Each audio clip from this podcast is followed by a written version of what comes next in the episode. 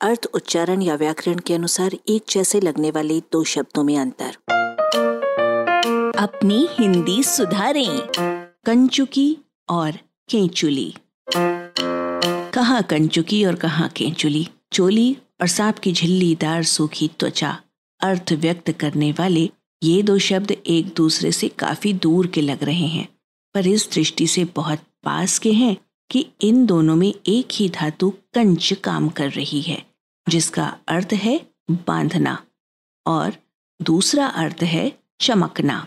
कंचुकी के सहचर शब्द कंचुक के प्रथम अर्थ कवच और बख्तर मिलते हैं और अन्य अर्थ अंगरखा अजकन चोगा, जामा, अंगिया, चोली, पोशाक, वस्त्र और केंचुली मिलते हैं।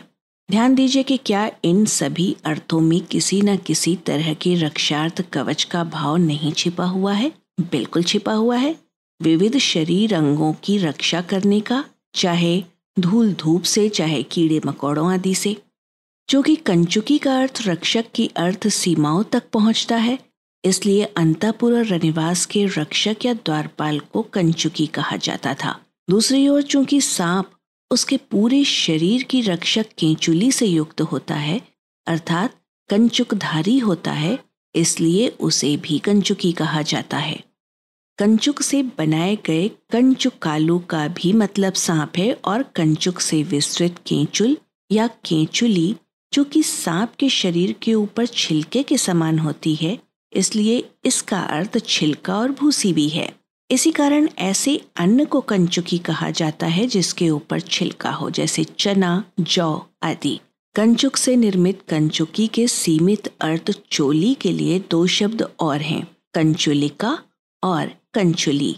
कंचुली के चुली को देखकर किसी को शक हो सकता है कि चोली शब्द का इस शब्द से संबंध रहा होगा। पर कुछ व्युत्पत्तिकार चोली को संस्कृत के चोलह या चोंग से जोड़ते हैं और कुछ चेलिका से। इन तीनों का अर्थ भी चोली है। संतोष की बात यह है कि व्युत्पत्तिकारों के मतभेद से हमारा कोई नुकसान नहीं हो सकता।